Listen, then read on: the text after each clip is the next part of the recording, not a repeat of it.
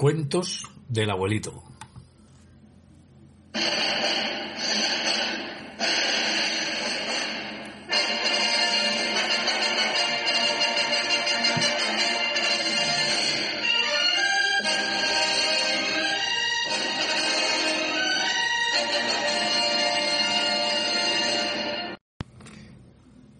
El regalo del emperador.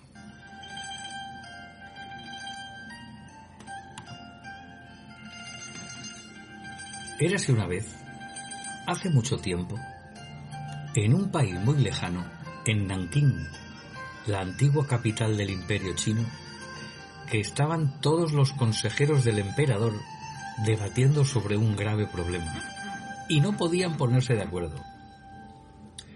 Se acercaba la fecha del cumpleaños del emperador Juan y había que hacerle un regalo en nombre de todos sus súbditos. Un gran regalo, un regalo esplendoroso, un regalo que lo dejara obnubilado.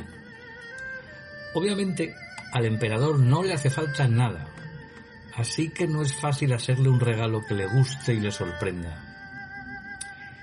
Debatieron durante muchos días y al final Sayorán, el más valiente de los consejeros, decidió ir a preguntarle directamente al emperador qué es lo que más le gustaría recibir como regalo.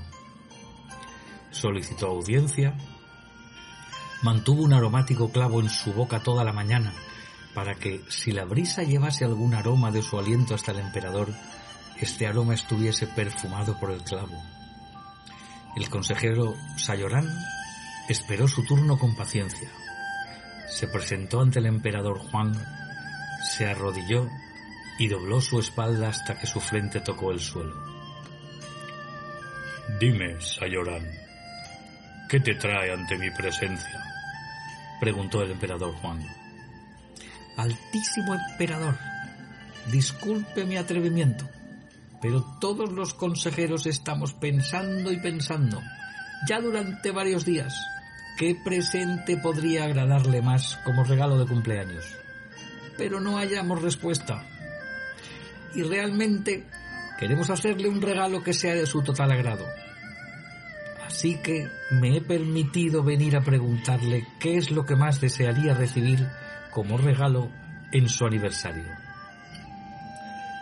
El emperador Juan se quedó callado. Era la primera vez que le hacían una pregunta así. Normalmente le traían regalos de todo tipo y de todas las partes del mundo, pero nunca, nunca hasta ahora le habían preguntado qué le gustaría recibir como regalo. Se quedó callado, pensando. El silencio es buen consejero. Acicaló su largo y delgado bigote, y como si hubiese estado esperando esta pregunta, respondió directamente, sin titubear. Un emperador nunca duda ni titubea.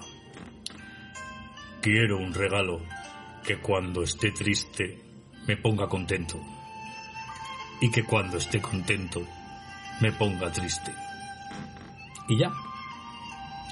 Gracias, emperador, dijo el consejero Sayorán, antes de retirarse andando hacia atrás para nunca dar la espalda al emperador.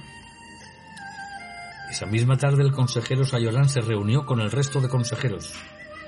Todos estaban ansiosos y le preguntaban a Sayorán qué había sucedido en la entrevista con el emperador.